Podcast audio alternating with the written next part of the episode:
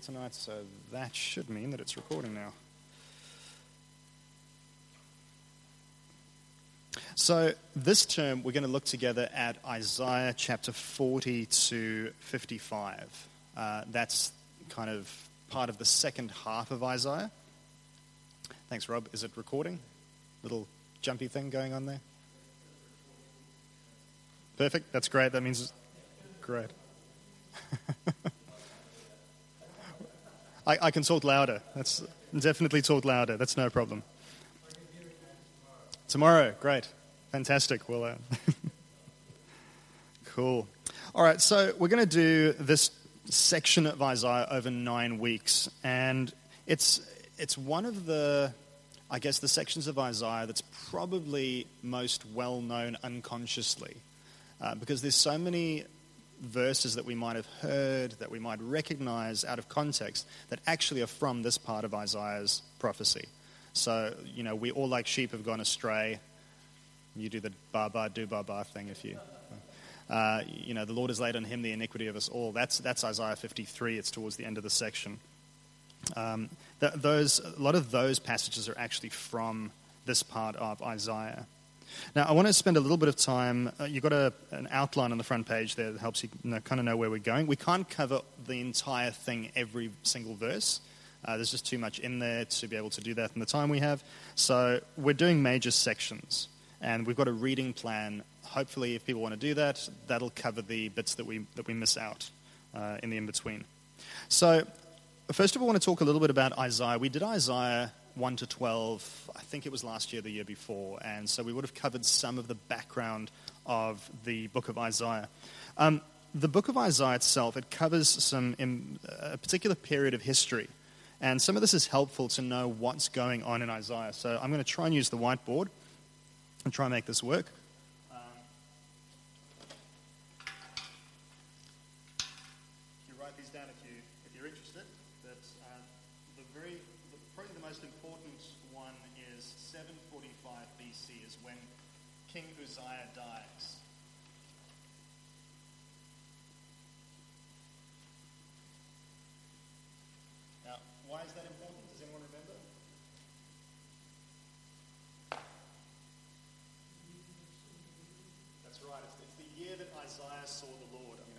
So that the recording people can still hear me.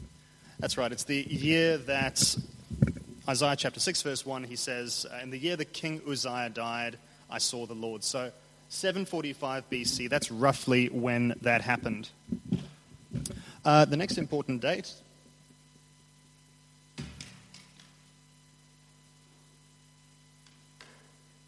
is 715 BC, is when King Hezekiah becomes king.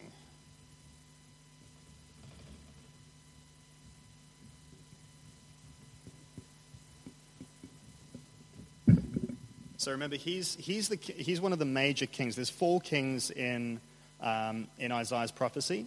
King Uzziah is the first one, and his, his death comes at the end of what was a very long, very stable, very prosperous reign. In a few ways, a bit like what we've seen with Queen Elizabeth recently. Um, you know, people, some people would have only ever known the prosperity of King Uzziah's reign. And then suddenly he dies. And then there's uh, an interim, a couple of interim kings things aren't going so well.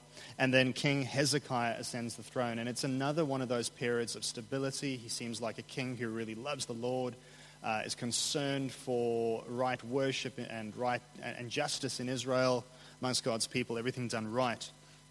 It's during King Hezekiah's reign, though, that there's a threat from this arising nation of Assyria, the Assyrian Empire. And so in 722 BC, we have the northern kingdom falling.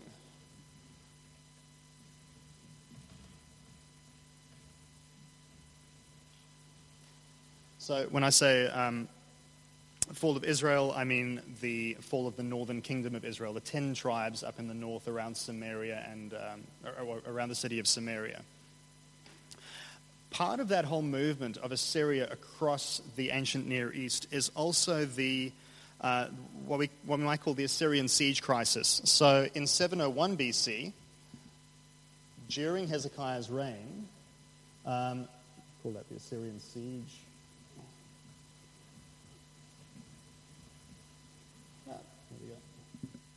So the Assyrians actually march up to the gates of Jerusalem and they lay siege to Jerusalem. And King Hezekiah is encouraged to surrender to the Assyrian king. And this is, this is the stuff that happens in the very middle of the book in chapters 36 and, 30, uh, 36 and 37. And King Hezekiah shows his mettle. He trusts the Lord. He prays to God. And God delivers the southern kingdom from the Assyrian Empire. And everything's kind of hunky dory for a while um, until uh, 7, 687 is when Hezekiah dies.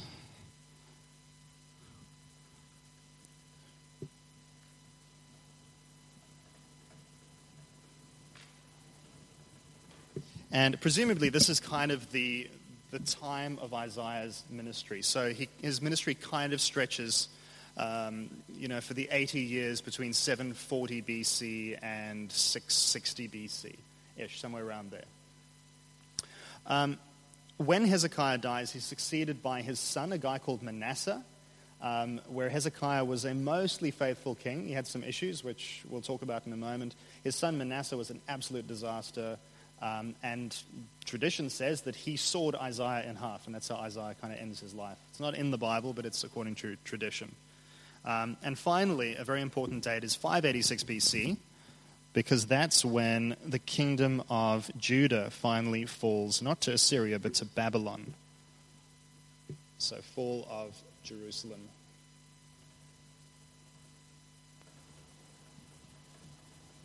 And that's important because of what we're going to talk about in a moment.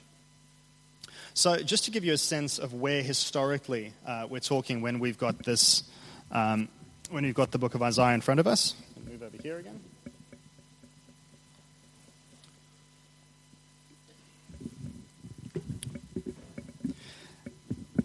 So keep in mind that there's, you know, there's almost 100 years between the death of Hezekiah and then the fall of Jerusalem. And all of these things are spoken about in the book of Isaiah itself. Now, just to say something about, there's a theory that's been around for a long time that Isaiah has not one, but three different authors. And the reason for that is because of the material that you find in the book seems to be impossible to all be written by one guy, that one guy could know all of this stuff that stretches over, you know, from 745 BC all the way to 786 BC and beyond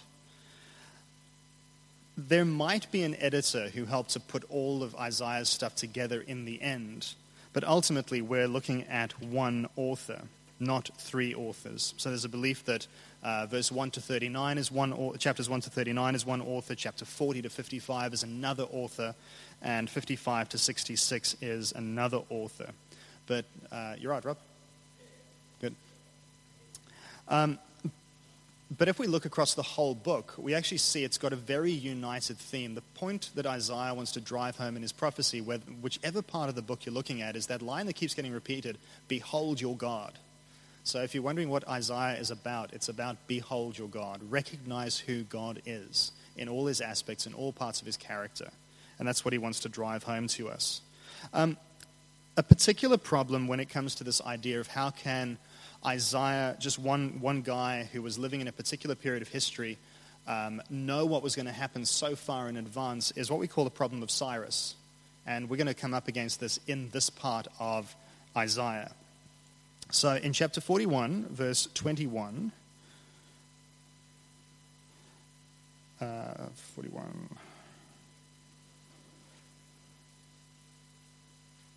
wonder if someone's got a Bible, would you flick that one up for us and perhaps read it?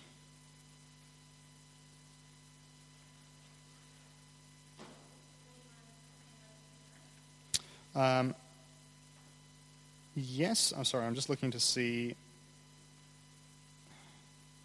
Sorry, that is an incorrect reference. Sorry, 44 should be. 44, 21 to 29.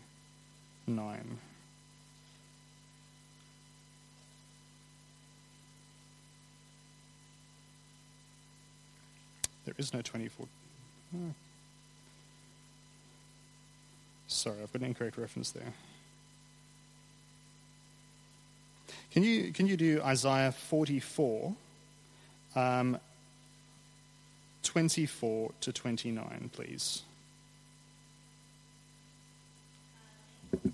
Yes, please. Chapter 44, 24 to 29. 28. Great. This is what the Lord says. Your Redeemer who formed you in the womb. I am the Lord, the maker of all things, who stretches out the heavens, who spreads out the earth by itself, who boils the sides of false prophets and makes fools of diviners, who overthrows the learning of the wise and turns it into nonsense, who carries out the words of his servants and fulfills the predictions of his messengers, who says to Jerusalem, It shall be inhabited, of the towns of Judah they shall be destroyed, and of their ruins I will restore them. Who says to the watery deep, Be dry, and I will dry up the streams. Who says to Cyrus, He is my shepherd, and will accomplish all that I please. He will say of Jerusalem, Let it be rebuilt, and of the temple, let its foundations be laid. Great. You might as well keep going. Go into 45, verse 1. This is what the Lord says to his anointed, to Cyrus, whose right hand I take hold of to subdue nations before him, and to strip kings of their armor, to open doors before him, so that gates will not be shut. Great, thank you. Just just note there. So that's the end of 44 and the beginning of chapter 45. My apologies for the, the poor references there. Um, I was taking them from someone else's notes. Um, the problem is, Cyrus was the king of Babylon almost 170 years after the time that Isaiah would have pronounced this prophecy. So the question is, how could someone living at one time know the particular name of someone who was going to come almost 170 years later uh, to actually allow Israel to return from exile? And people have tried to solve this problem by saying, no, no, there was, there was a later writer who wrote kind of you know, an appendix to Isaiah's prophecy, original prophecy, and just kind of they all got lumped together. This comes down to what we believe about the nature of prophecy. Um, what's more likely that someone wrote under a pseudonym later, wrote things that were common in his own time? Or is it more likely that God actually told Isaiah beforehand what was going to happen for the sake of comforting his people? Um, and I think when it comes to biblical prophecy, the second option has to be the right one. So there's a quote there by Barry Webb, um, who writes a very helpful commentary on Isaiah. He says, The author is insistent that the Lord has proved himself to be the only true God by predicting the rise of Cyrus. He declared it in advance, even naming Cyrus, so that when the fulfillment came, there could be no mistake about who controlled history. I think that's something to bear in mind as we look at this section of Isaiah. It's the, the scope and the historical scope really does kind of balloon outwards. And part of the point is that God has got every uh, event and moment of history completely under control.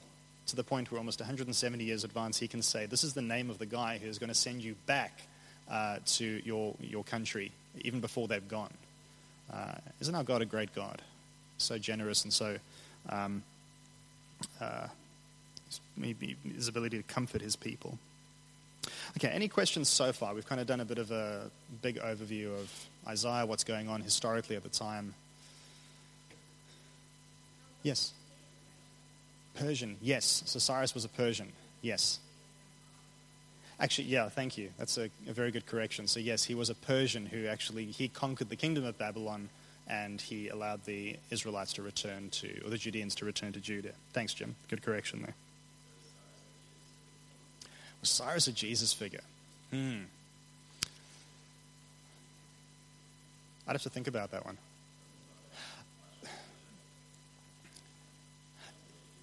Yeah, you know, it's, it's interesting. You start to read, because it's also, uh, we'll talk about this in a moment, but because it's also in the part of Isaiah's prophecy that kind of prefigures the servant of the Lord. Sometimes, are we talking about Cyrus the servant, or are we talking about the suffering servant who's going to come later? And it's sometimes not clear, but I, I think there's a messianic element to what Cyrus is doing. Yeah. Mm. Very interesting. And it's worth kind of, you know, thinking about these different things, of, of thinking through these, um, uh, these connections that you see across the whole book.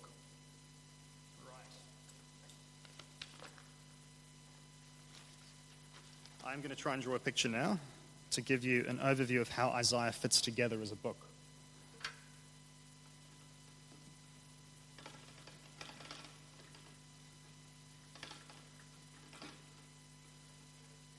So, if we plot Isaiah's prophecy a bit like that, Isaiah has got 66 chapters. which is interesting because the Bible's got 66 books. Draw, draw connections where you want to. Um, and structurally, we can kind of divide Isaiah into three big parts. And so the three big parts are from chapter 1 all the way through to chapter 35. And then in the middle here, we've got this section of chapter 36 and 37. I'm breaking these up for a reason. I'll explain that in a moment. And then 38 and 39. That middle section, if, if you turn to that middle section in your, in your Bible, you'll find that where a lot of Isaiah is written in like a poetic layout, those four chapters are now written in big block paragraphs. And it's because the whole tone changes at that point. It's more narrative, it's more historical, and it explains, first of all, 36 and 37 is the Assyrian siege and, the, and God's deliverance of, of his people from the Assyrians. Um, 38 and 39 is when, first of all, when Hezekiah gets sick and he prays to God, Will you please deliver me from this illness?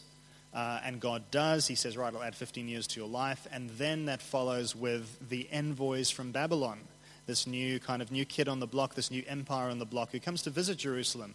And for some reason, Hezekiah thinks it's a good idea to go and show them around the temple and show them all the temple treasury and all the cool stuff they got in the temple. And um, and God says to him, Because you've done that, well, they're going to come later and carry it all away.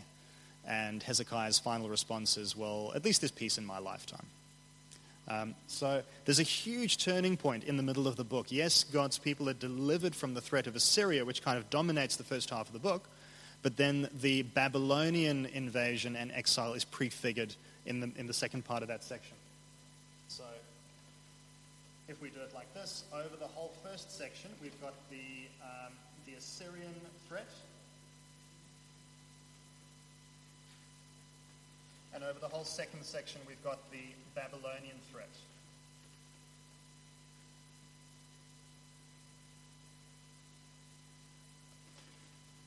And even though it still wouldn't happen for another hundred years, it was still put out there as this is what is going to happen.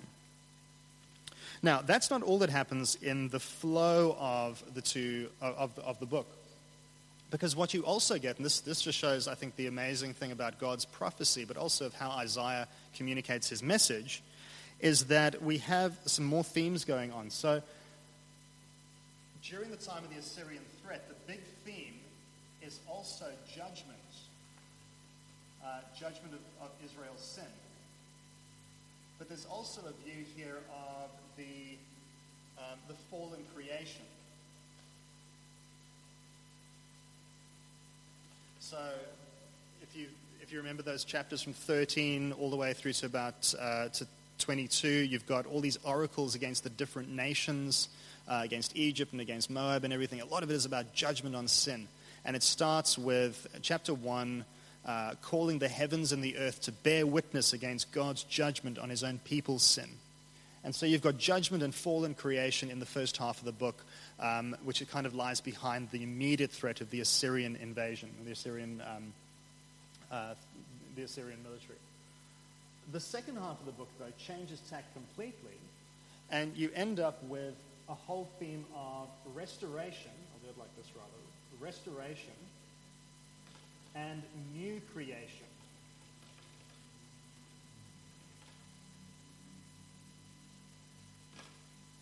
So, if someone's got chapter 40 uh, open in front of them, remember we've just finished chapter 39, the promise that God's people are going to be exiled in Babylon, they're going to be taken away, they're going to be conquered. How does God start in 40 verse 1? Can someone read it for us? Thanks. Comfort, comfort my people, says the Lord. How about that? So we've moved completely away from judgment. Um, and yes, it, the, the Babylonian exile will be judgment on God's people's sin. But beforehand, God's commitment to them and his faithfulness to them leads him to start with a word of comfort. To say, yes, this is going to happen, but trust me, it'll be okay. And so you have this movement then across the whole book from judgment to restoration. And over here we've got something else that happens because we kind of start with Jerusalem over here. Now, the threats that exist towards the, the physical city of Jerusalem. Then there's a whole movement as we move through. We end up with the New Jerusalem.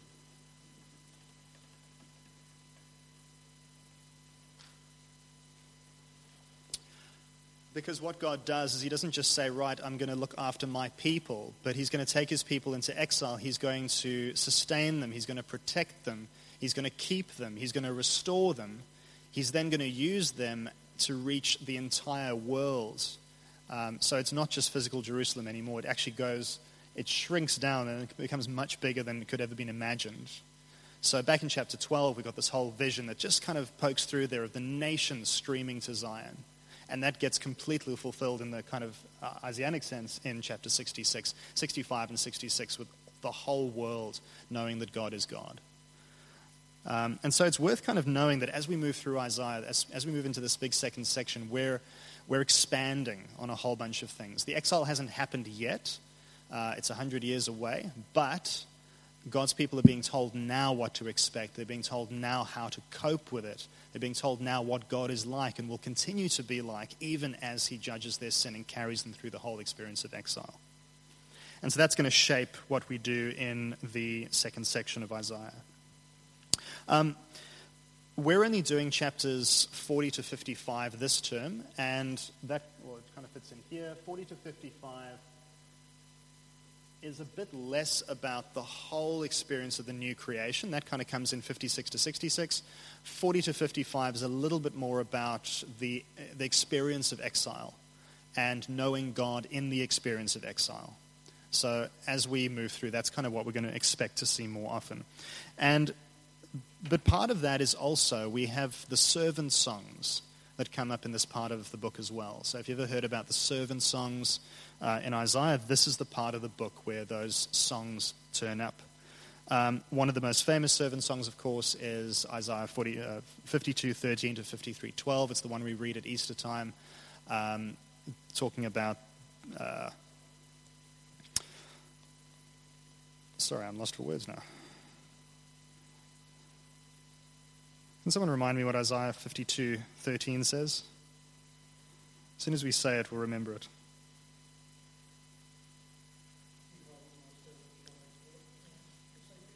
Yes, 52:13 onwards. It'd be great if you could read that actually, Mark.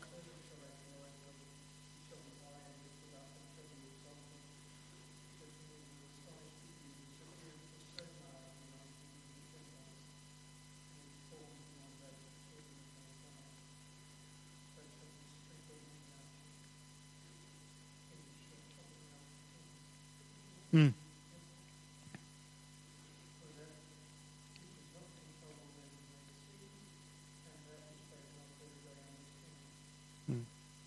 Yeah, thanks. It, it goes into 53 then, and this is the, the, he was despised and rejected by men, man of sorrows, acquainted with grief. That's, that's the fourth servant song, and it's very clearly, it's looking forward to the Lord Jesus, who would be the one to suffer on behalf of others, the, the one whom the Lord chooses to be an atoning sacrifice for the sin of others. But you also get these other three servant songs. They turn up in, uh, I'll try and put it down here. Um,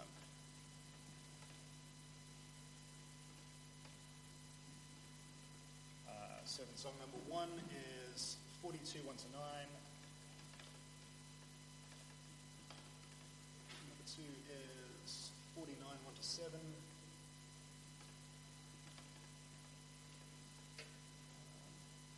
54 to 9.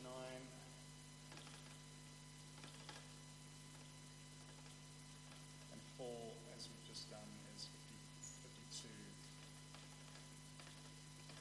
Uh, 52, 13 to 53,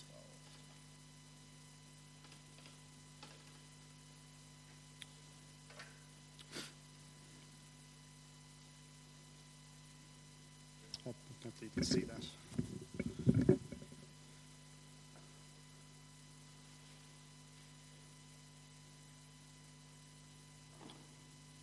So 42 introduces the servant.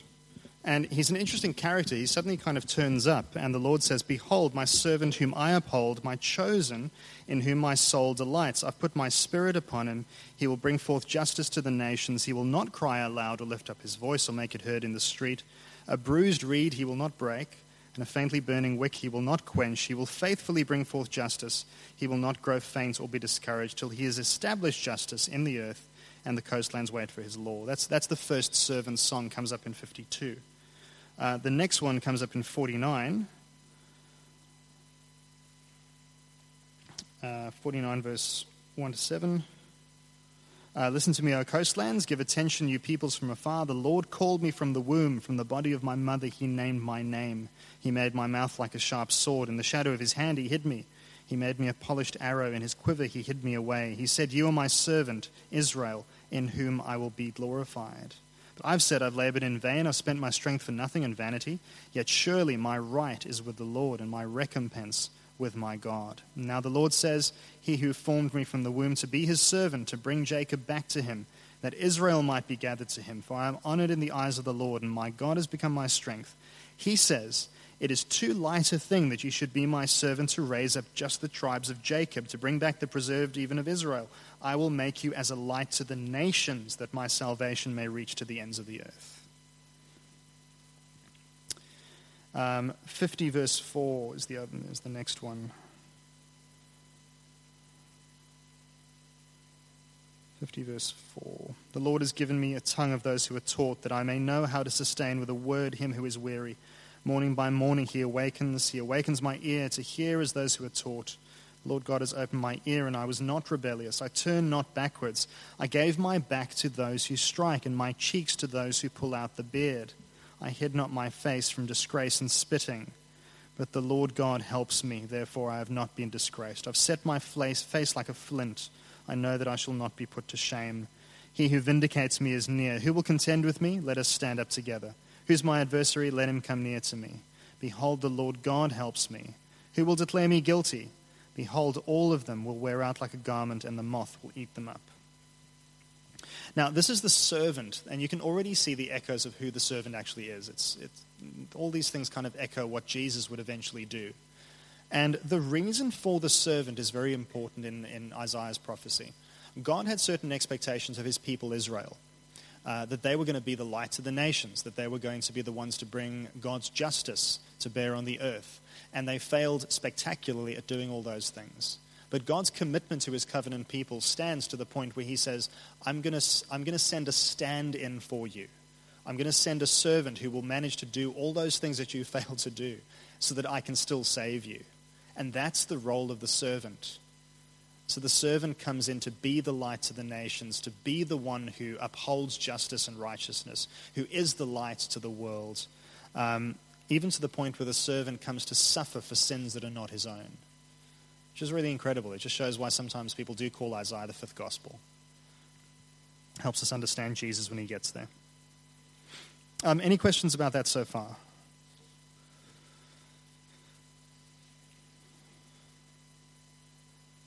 No, all good? Great. I just want to show you one more cool thing about Isaiah. I'll flip this over.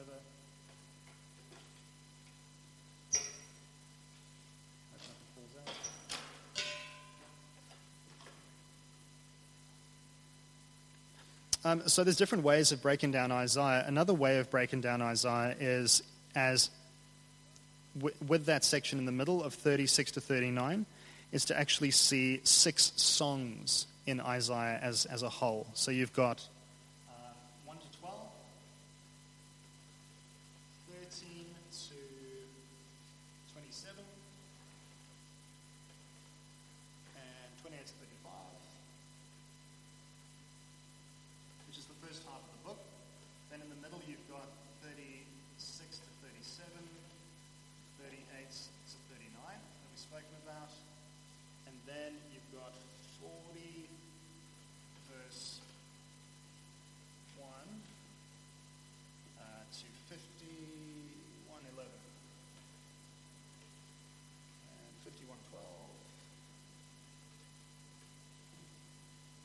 513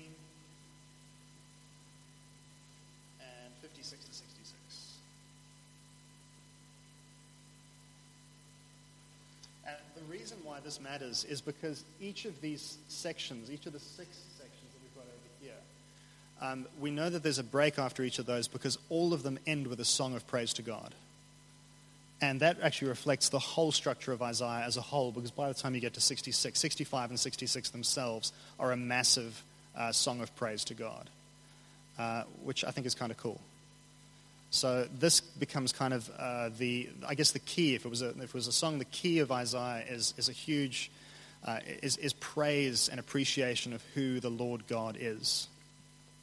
And so, for our purposes, we're going to be doing this little section over here, essentially covering two of those songs. So, 5111. Um,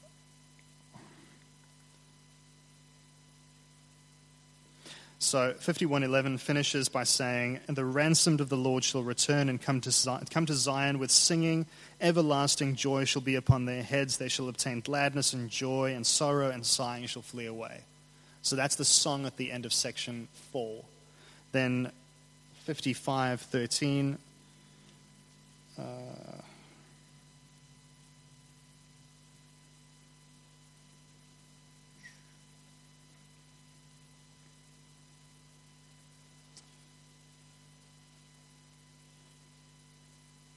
For you shall go out in joy and be led. This is from 12. You shall go out in joy and be led forth in peace. The mountains and the hills before you shall break forth into singing. The trees of the field shall clap their hands. Instead of the thorn shall come up the cypress. Instead of the brier shall come up the myrtle. And it shall make a name for the Lord, an everlasting sign that shall not be cut off. So th- those are the songs at the end of um, sections 4 and sections 5. Um, and I guess if you grew up in Sunday school in the 90s, you might know both of those as, yeah, Vanessa's nodding um, well known Sunday school songs. Cool, that's, that's a bit of uh, the structure behind Isaiah. Any questions about how Isaiah fits together as a whole? Kind of know what part of the book we're looking at. I know the youth group are doing something different, but uh, thanks for being here and being here with us. Cool. Um, before we take a break, just want to talk a little, bit, a little bit about why we're doing this particular series this term. And the goal is there um, over the page for you. The goal is that we know more and more who God is and what He's like so that we can relate properly to Him and to the world around us. Uh, I think that's one of the big things that comes through in this section of Isaiah is what God is really like. And we see aspects of God's character in His comfort, His love, his commitment to his people, um, the way he seeks to, the way he will make things new, the way he will restore and redeem and reconcile. This is what God is like. It's really important that we actually lean into what God is like so we can relate to him properly and also that we can relate to the world around us properly as God's people. So, what I'd like you to do, uh, to break things up a bit, is if I said, Do you know God? How would you answer? And I'd like you to turn to the person next to you and tell them what your answer would be to that question and why. Do you know God?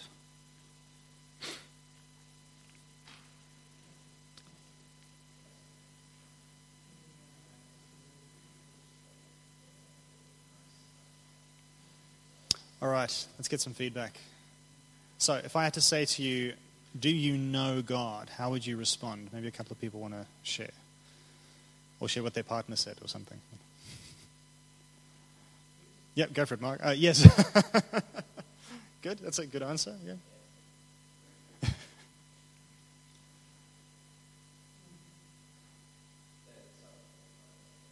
yep.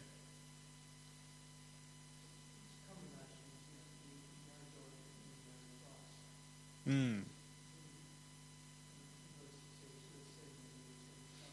Yep.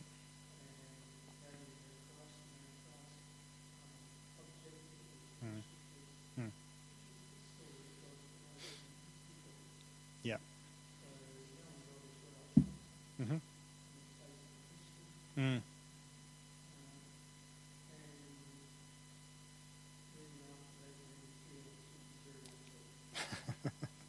yeah.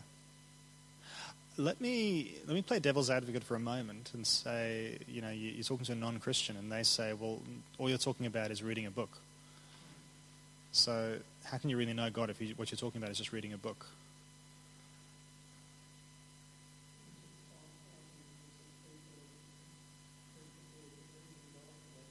Fair enough. sure. Yeah, I, I, let me put you on the spot. I mean, if someone else is welcome to answer, but. Okay. Hmm.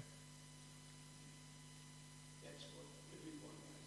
Everybody on this earth has creation before. Mm. Uh, not everybody was Bible. True. Not everybody was in the Bible.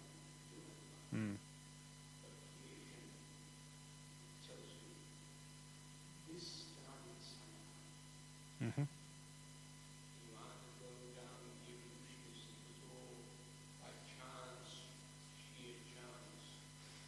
For billions of years and things like that. Mm. And the whole thing is making sense. Because then creation has no purpose. Mm. It has no reason. It has uh, nothing. Mm. When you start with someone created, so it's a God out there. And I think that uh, people throughout the ages have tried to uh, work out this God, and therefore there are, there are many gods. Mm. Very many paths that they, they follow Mm. to, to work out these things. Yeah. But then finally comes in that true revelation of Jesus Christ. Um, starting with somebody who is Mm. Great. Yeah, so you've got God revealed in creation. Yeah, God revealed in His Word, absolutely. And let me say, those things absolutely aren't wrong. Absolutely right. Uh, anyone else want to? Luke, do you want to?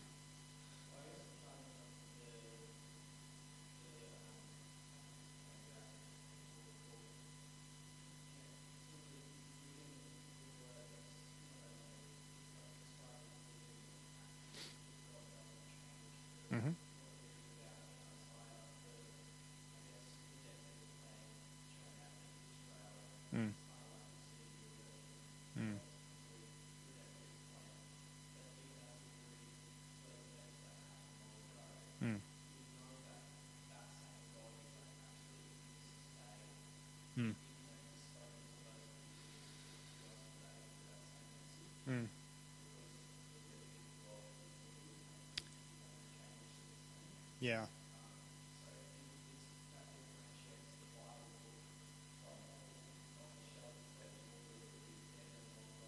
Mm.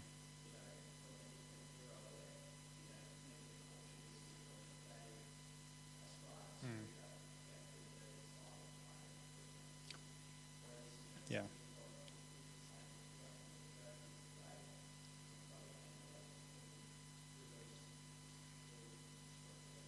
Mm. Mm. I think, yeah, you, you're key into something really important there, talking about how he's the living God and that he's still the same God today. I think that's key. Because we can, it, it can sometimes be difficult to tease apart what is knowing about God and knowing God.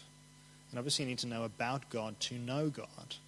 But then, what does it actually mean to take that one step further into knowledge, not about God, but of God Himself? Um, because it's easy to know a lot about God without knowing Him. Um, God wants us to know Him. I think that's very key. Uh, I've got Jeremiah 9, 23 to 24 on the page there for you. Thus says the Lord, let not the wise man boast in his wisdom. You might even say the things we think we know, things we know. Let not the mighty man boast in his might. Let not the rich man boast in his riches, but let him who boasts boast in this, that he understands and knows me, that I am the Lord who practices steadfast love, justice, and righteousness in the earth. For in these things I delight, declares the Lord. Yes. Yeah. Yes, thank you. Yeah. Yeah. To know God, we need God's Spirit. Thank you. Yes, absolutely right. So I'm thinking uh, 1 Corinthians chapter 2, I think, definitely points us in that direction. Yep. Got to have the Holy Spirit involved. Yes. Um, I think what we get there is just the reminder that there's something of knowing. It's sometimes hard to explain. Um, not just knowing that God delights in these things, but knowing um, this is where language fails. Not just knowing about the fact that He delights in these things, but actually knowing that God delights in these things, that these things make God happy. Um, you know, there's a sense in which we've got to, what we know about God and what we read about God in the Bible, there's a sense in which we've got to engage in that so we can get to the point where we say, the Bible tells me this about God, and I know it to be true because I've experienced that from God. Does that kind of make sense? It's, it's something that we've got to kind of train our heads and our hearts to get into. And I, I know Mark said earlier about feelings can be very dangerous, and I think it's absolutely right. But there's an experiential aspect to knowing God that we, we can sometimes be a little bit hesitant to, to truly engage in.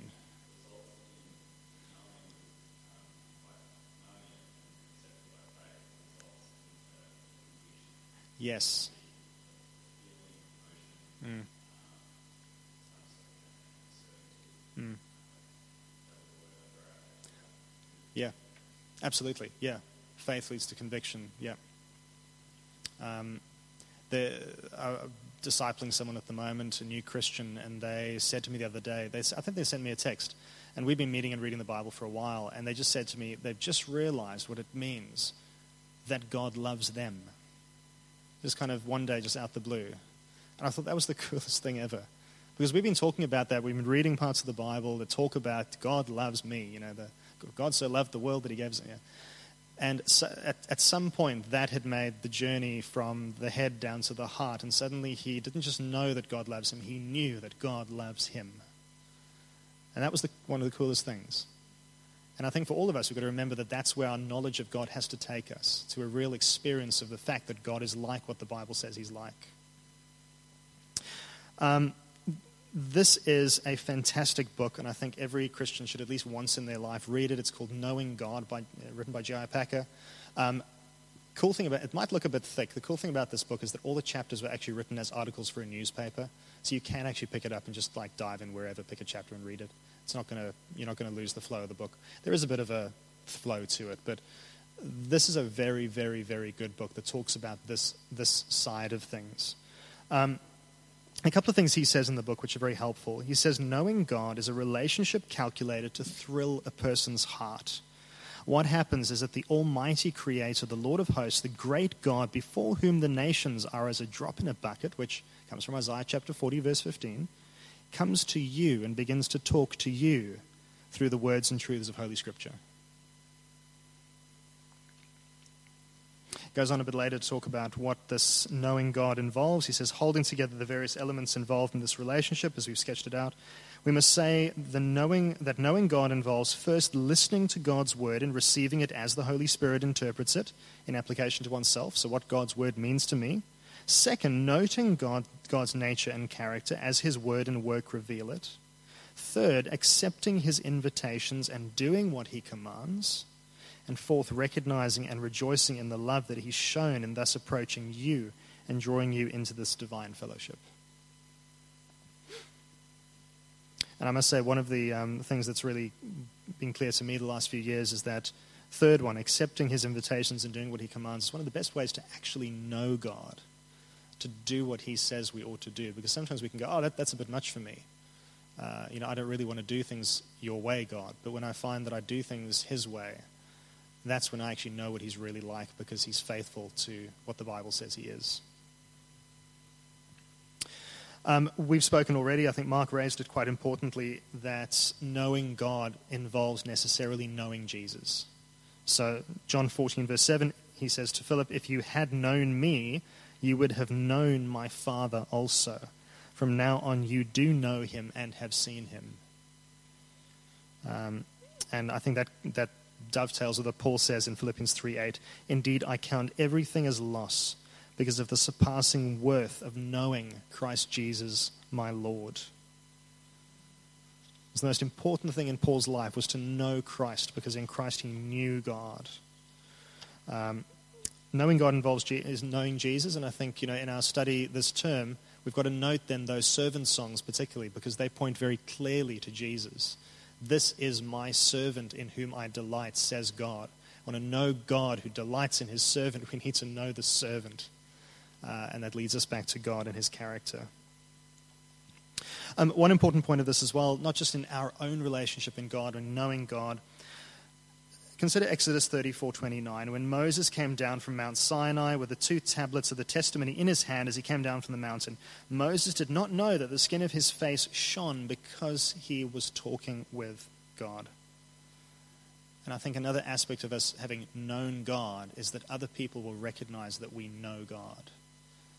Uh, you know, when we, when we face the world, do people see in us the reflection of God because we have been talking with God? Uh, do we reflect God's character? Is it obvious to others that we know God? Maybe a last question before we take a break, just again in your pairs. How will knowing God better in Christ help us to relate better to the people He's put in our lives? So, taking that relationship with God that we have, knowing Him, how's that going to help us as we relate to the world, to the people around us? Maybe spend a couple of minutes just talking about that with each other.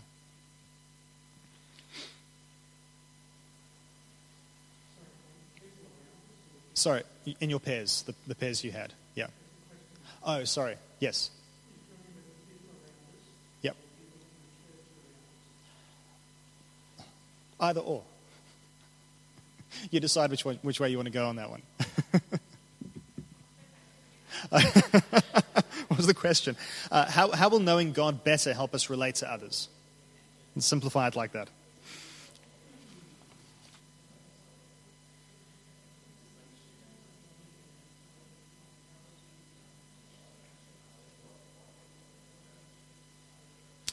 Okay. Let's just get some feedback from a couple of people before we take a break. So, how does knowing God help us to relate better to others? Wants to kick us off? Yes, Luke.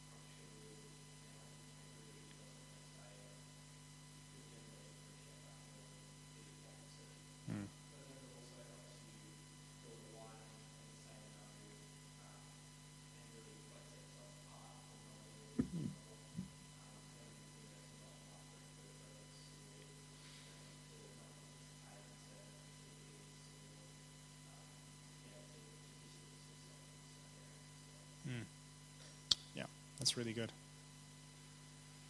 Anyone else?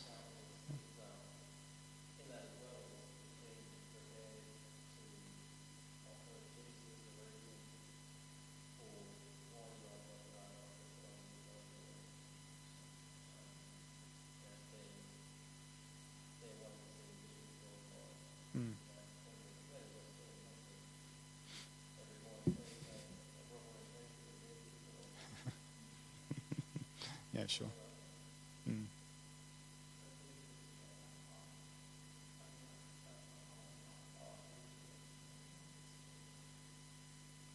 Mm. Yeah. Maybe one more.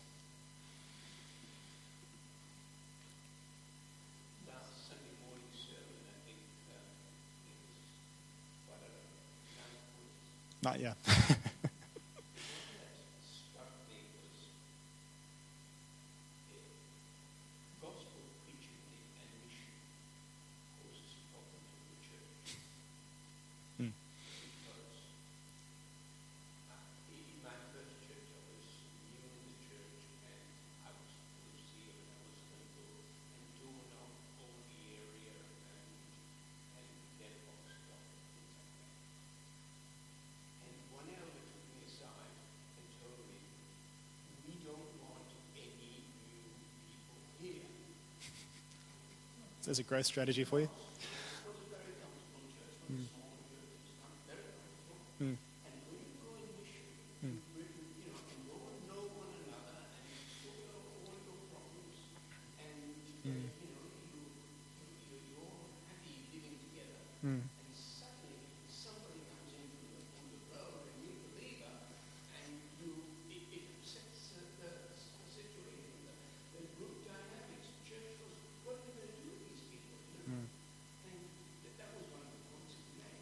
And um, I experienced that. Mm. And that church where that happened doesn't exist. Yeah, there you go. Wow. It's so true. The, if we base everything on us, we tend towards those people that matter to us. But if we reflect God, we'll tend towards those people who matter to God, which might not be the people we would necessarily associate with. Yeah. Mm. Right. One more. I think, Ben, you, you had something you wanted to.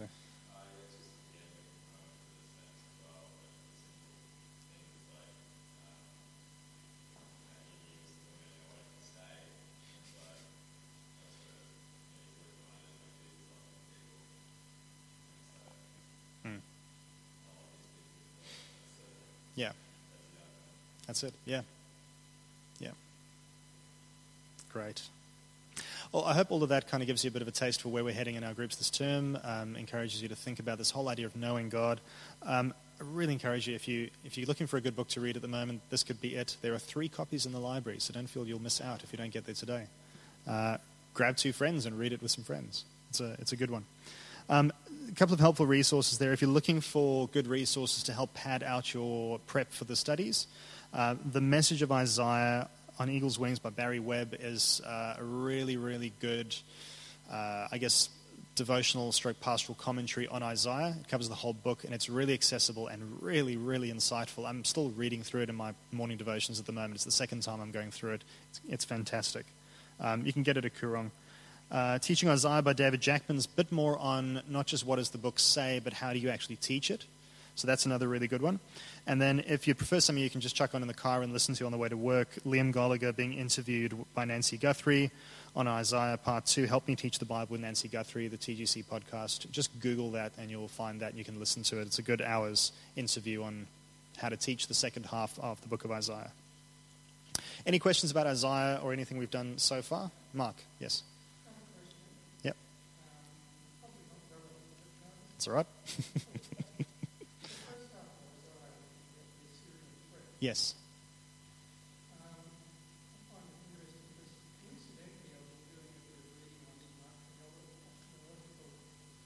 Yep.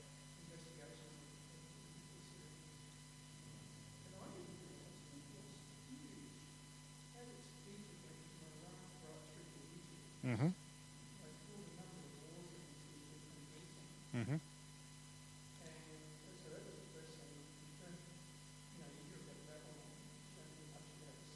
Mm.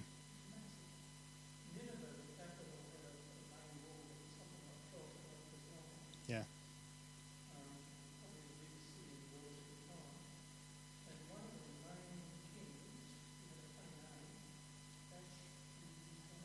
Yeah, Ashurbanipal, yeah. Yeah.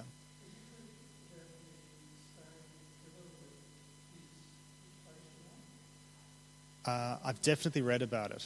Yeah.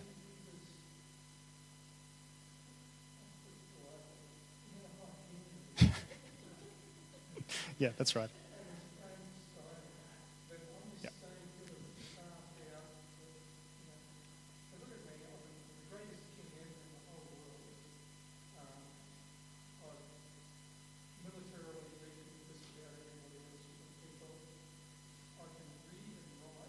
Hmm?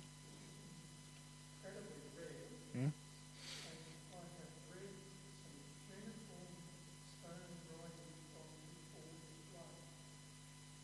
Mm-hmm.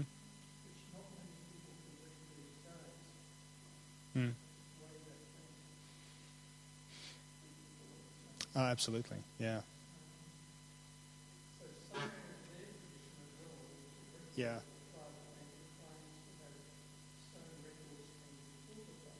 Mm. Th- is it the same stele where he talks about how he was unable to subdue Judah? Okay. I've read something where, yeah, there's a similar thing. They, they used to do this thing, like, you know, they conquer a bunch of people, put up a stone, and just like, write how, how cool am I? It's like a Facebook wall for, you know, back in the day. And he actually says specifically, but it, it's kind of spun to make it sound like, you know, it's not, you know, he, he tried and he had other better things to do, but it's basically like the only one he couldn't conquer was Jerusalem. Isaiah 37.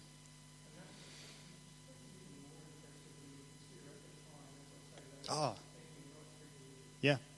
The Assyrian Empire was a war machine. It was massive. Yeah, that's right. It's incredible. There's a whole room at the British Museum in London which is, has got all the Assyrian artifacts. Uh, I got to walk through there once and see it. It is unreal. You actually see the, the friezes from the palace walls in, in Nineveh. Um, it's, it's amazing.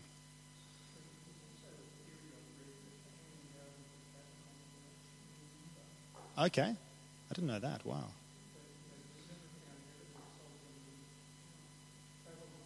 Hmm.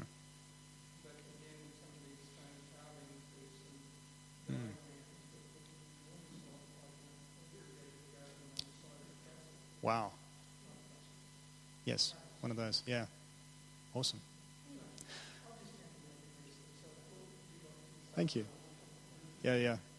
Absolutely. Well, ta take a five minute break, or you can hang around with me and Mark and nerd out in the rabbit hole of Assyrian archaeology. Uh, and we'll, we'll come back in five minutes and, do, um, and talk about the, how we're actually going to do the studies this term.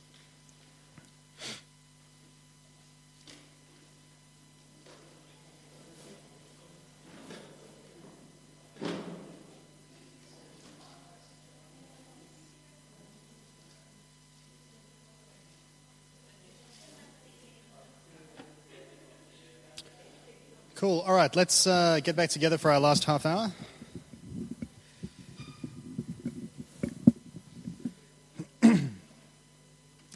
Last call for chockies.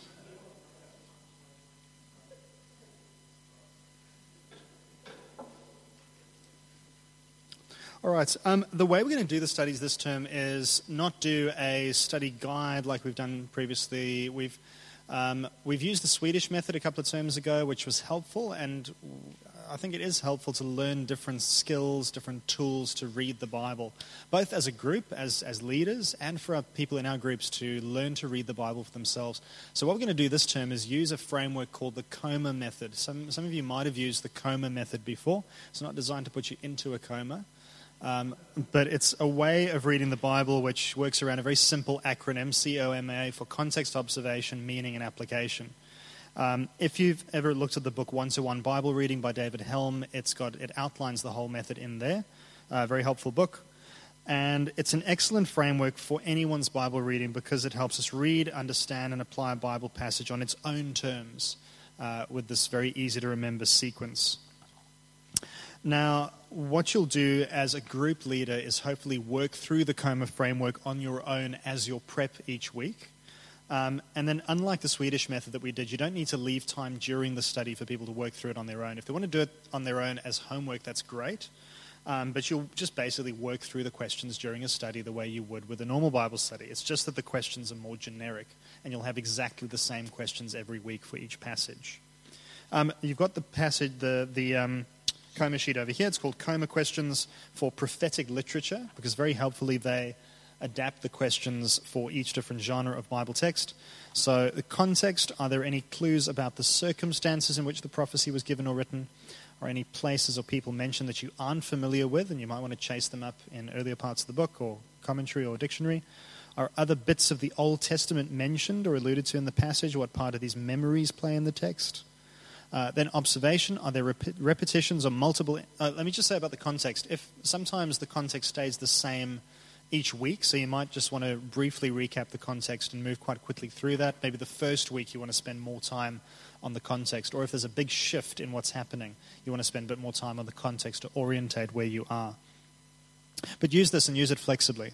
Observation are there repetitions or multiple instances of similar ideas? Do these repetitions make a point or point to the structure? Paying attention to, what the pro- to when the prophet is speaking and when God is speaking. What does the passage tell us about God's plans? What did it tell us about his character? What kind of human behavior is condemned or rewarded? What response is called for? What are the main points or points? Um, over the page the meaning? Are there specific instructions, commands given to the reader? Does this passion men- mention any consequences for not following God's commands? Uh, does the text have a sense of expectation about something happening in the future? What is to be expected and when? How should this motivate action in the present? And does the passage point forward to Jesus? Is the gospel anticipated or foreshadowed in some way? And finally, application. How is your own situation similar to or different from those being addressed? How does this passage challenge or confirm your understanding? How does this passage lead you to trust God and his promises in Jesus? How does this passage call on you to change the way you live? And that template can be overlaid over every passage we're going to be studying this term, um, hopefully to get a, a, good study out of that and something you, that people can know God and pick that knowledge up and run with it in their day to day lives with Christ. Any questions about the method? Mark, yes. Yes, absolutely. Yes. I'll send you the link. We'll have copies um, near the board every week, and we'll keep replenishing those. And I'll make sure everyone's got the link. It'll come out in the Thursday email as well, so there'll be plenty of ways you can access it. And yep.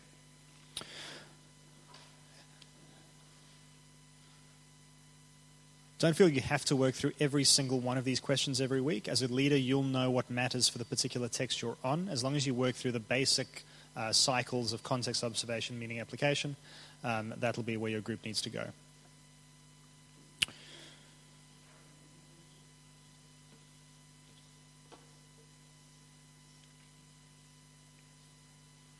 Okay, we're going to try some of this over the next uh, 15 minutes. And what I'd like to do, can we divide up into four groups? Um, maybe divide up into your groups first.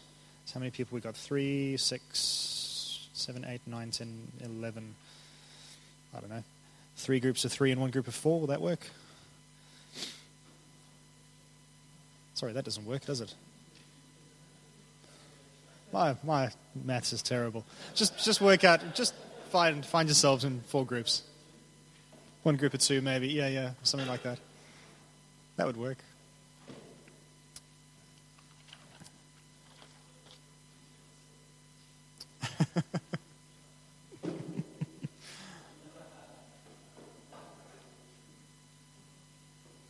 cool. All right, while you find your groups, what we're going to do is look at Isaiah chapter 40, verse 1 to 8. So you can count this as preparation for next week. So make sure someone's got a Bible in your group. Rob's going to go on his own. That's great.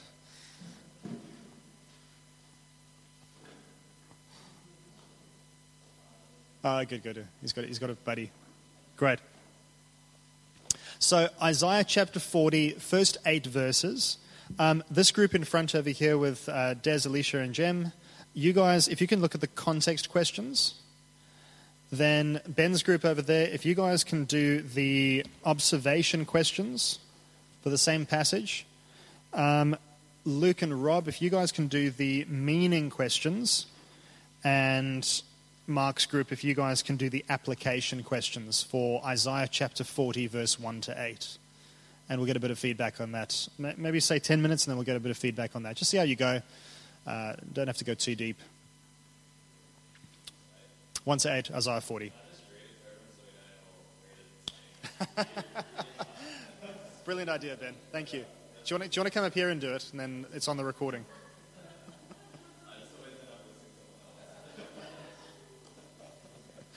All right, uh, Isaiah chapter 40, 1 to 8. Comfort, comfort my people, says your God. Speak tenderly to Jerusalem and cry to her that her warfare is ended, that her iniquity is pardoned that she has received from the Lord's hand double for all her sins. A voice cries, In the wilderness, prepare the way of the Lord, make straight in the desert a highway for our God. Every valley shall be lifted up, and every mountain and hill be made low.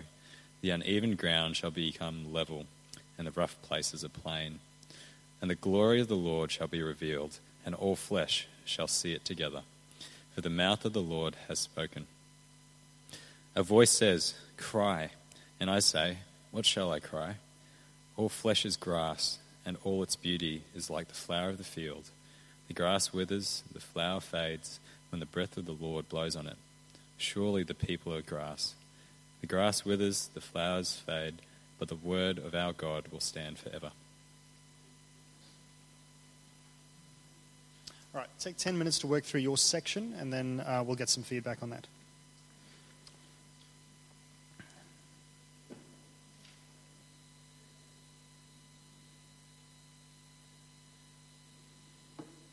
All right, are we ready for a bit of feedback?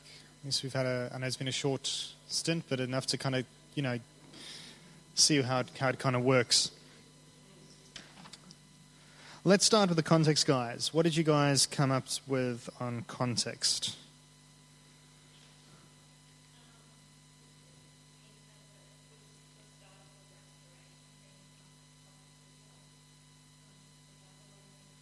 hmm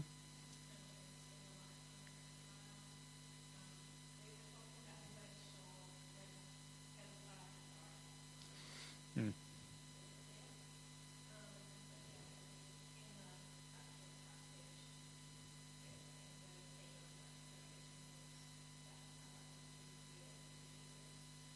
Mm.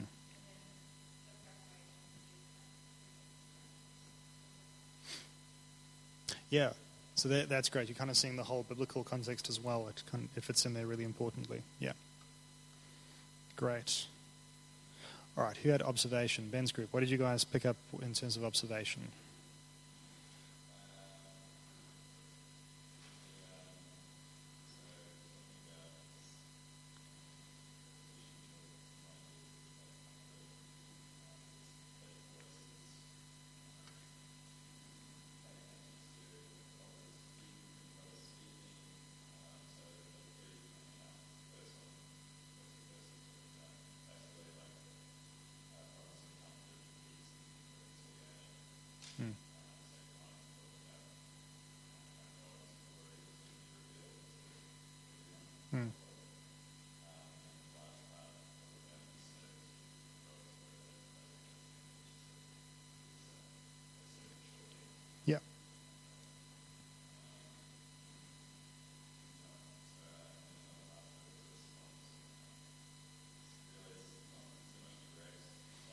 Mm-hmm.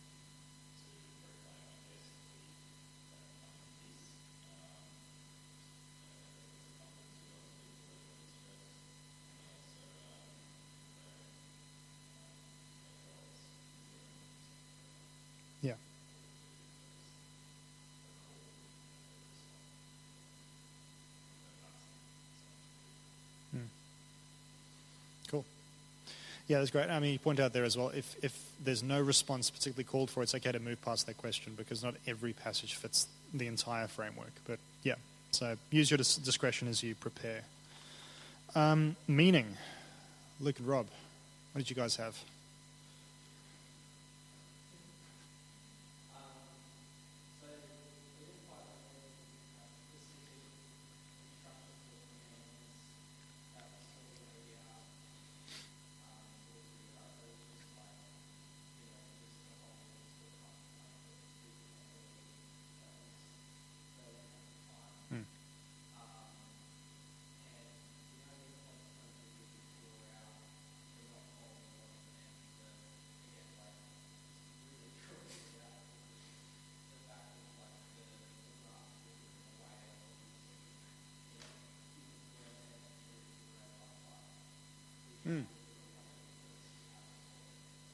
Yeah. Yeah, seeing it within that whole biblical kind of uh, context again. Yeah. Hmm.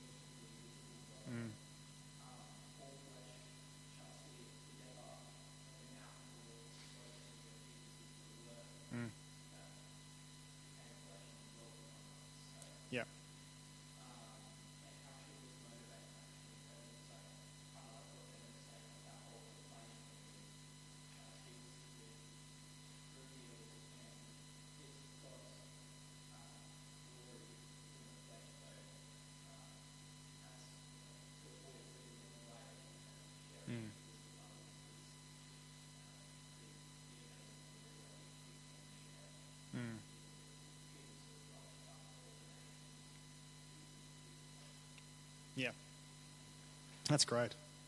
Yeah, and I mean, th- that, the gospel kind of foreshadowing here is very clear, like you said.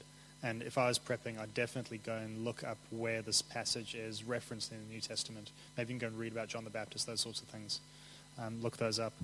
Um, the other thing I wanted to point out there, and you guys have spotted it, is how key, uh, how the gospel is actually built in to the future comfort that God gives to the Babylonian exiles. It's like, you know, look past the exile, look past all of that. The future comfort actually lies with Christ, which, you know, which, which is actually just incredible. Not just you'll come back to Jerusalem, but actually God's going to come to you. So, yeah, huge gospel anticipation there. All right, application, um, Mark's group.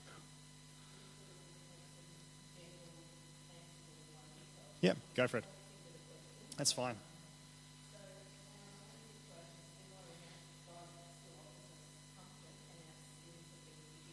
Mm.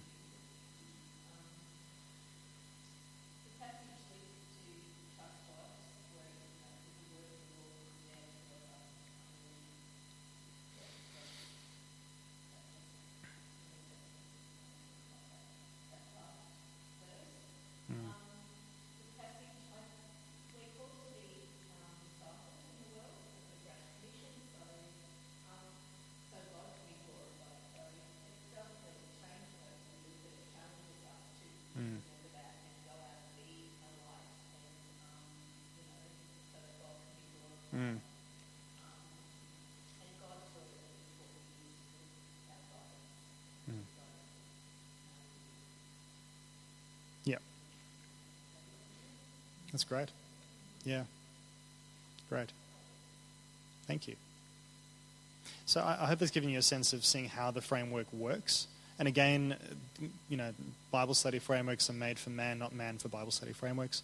So please feel free to be flexible with how you do it. You might want to use this as prep and then write your own questions for the actual study, kind of whatever works. Um, to, but what we want to do is teach people and train people to have a structure for how do I actually read the Bible for myself, unpack it, not rush straight to what's God saying to me. What does it say there? What's what's going on?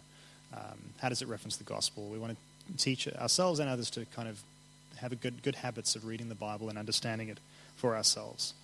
So that's that's the Coma method for you there, um, and that's kind of how we're going to do things this term. The first week might feel a bit like pulling teeth. Hopefully, we'll get better as we go along. Um, the last five minutes, just want to cover the last couple of things we're going to do. Um, we've got a daily reading plan, which I think everyone should have picked up from the back table. Um, we'll hand these out on Sunday. Uh, if people want to do these, that's fine. We're not going to, you know, require people to hand them in and sign them at the end or anything. Um, but I, I've broken down the entirety of 40 to 55 into um, Bible readings for every day until the end of the series. So people can pick this up and follow with us and cover the whole of Isaiah 40 to 55 in the next nine weeks. And just encouraging people to get into good habits of Bible reading again, daily Bible readings, about five to six verses every day, and asking, you know, as you read, what have I learned about God today? Just very simple stuff. Um, and a memory verse for each week as well. So, you know, that's hopefully a tool. People can take that, use it, encourage your groups to use it if you'd like. Uh, and then finally, we mentioned the Generosity Project recap from the 20th of November. So that week, um, that, that weekend, I'm away in Canberra. I'll probably, we're going to probably have a guest preacher on the Sunday. Uh, I've got a presbytery meeting that weekend, so we thought use that week to do what the course told us to do, and that's in a few months, few weeks. Kind of do a bit of a recap, follow up, health check, you know, because what the Generosity Project did over six weeks, you can't actually accomplish everything it was aiming at doing over six weeks because we're talking about heart change and change of habits, change of attitudes and things. So it'd be great to spend time in your group looking back a little bit and thinking, you know, how, what's, what's changed since we talked about generosity together? Uh, what have I done? What have I not done? Uh, what's been hard? What's been easy? Having that kind of discussion together as your group. You can put that study that evening, that discussion together in whatever way would suit you, whatever's most suitable for your group. But there is a suggested, uh, I guess, flow on the on on the page there for you. So definitely set the tone by picking a Bible reading from the Generosity Project. Um, might be worthwhile spending a lot of time reviewing the those plans that we made at, in, at the end of study session five and six. So maybe going back there and having people in your group share. Remember what was the, what was the plan? Um, how's it been going? Those sorts of things. Um, what have you learned through doing it? What have you learned about yourself, about God, through the gospel? Uh, is there any action you need to take now at this point in the things? Do you need to recommit to that, or did it go really well? Do you need to like you know do something again, or uh, you know that's that's what we'd like to do that week. Um, also, use some of the the videos, the real world stories videos. It might help to generate discussion and uh, uh, generate things in your group. Those I think they used parts of these videos in each of the weekly videos, but you can find them all at the link there. And these are the expanded stories, like the guy whose kid was in hospital uh, and the Christian family prayed for the, the child. Uh, those videos are all in expanded form on the website. And remember to finish in prayer. So that's going to be the week of the 20th of November. Just a bit of a breather in the Isaiah series for us to recap and see where we're at with Generosity Project. Any questions about any of that?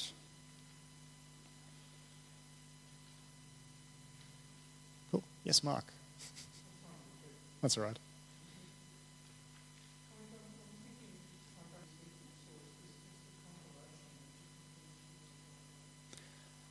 I'm going to try and model a good approach to answering questions that I don't know the answer to. And I say, Mark, I don't know the answer to that question, but I'm going to go and find out. And I'll come back to you and I'll tell you what I find. Great. Yeah, no, that's a great question. I, I'm going to go and fi- try and find out. And if you find out before me, tell me. That'd be great. Uh, any other questions? Cool. All right. Um, just a couple of housekeeping things um, as we move to a close. I'm going to need my clicky thing. Where's my clicky thing? Um, just some other things that are happening this term. The one is we've got another Sunday afternoon course starting.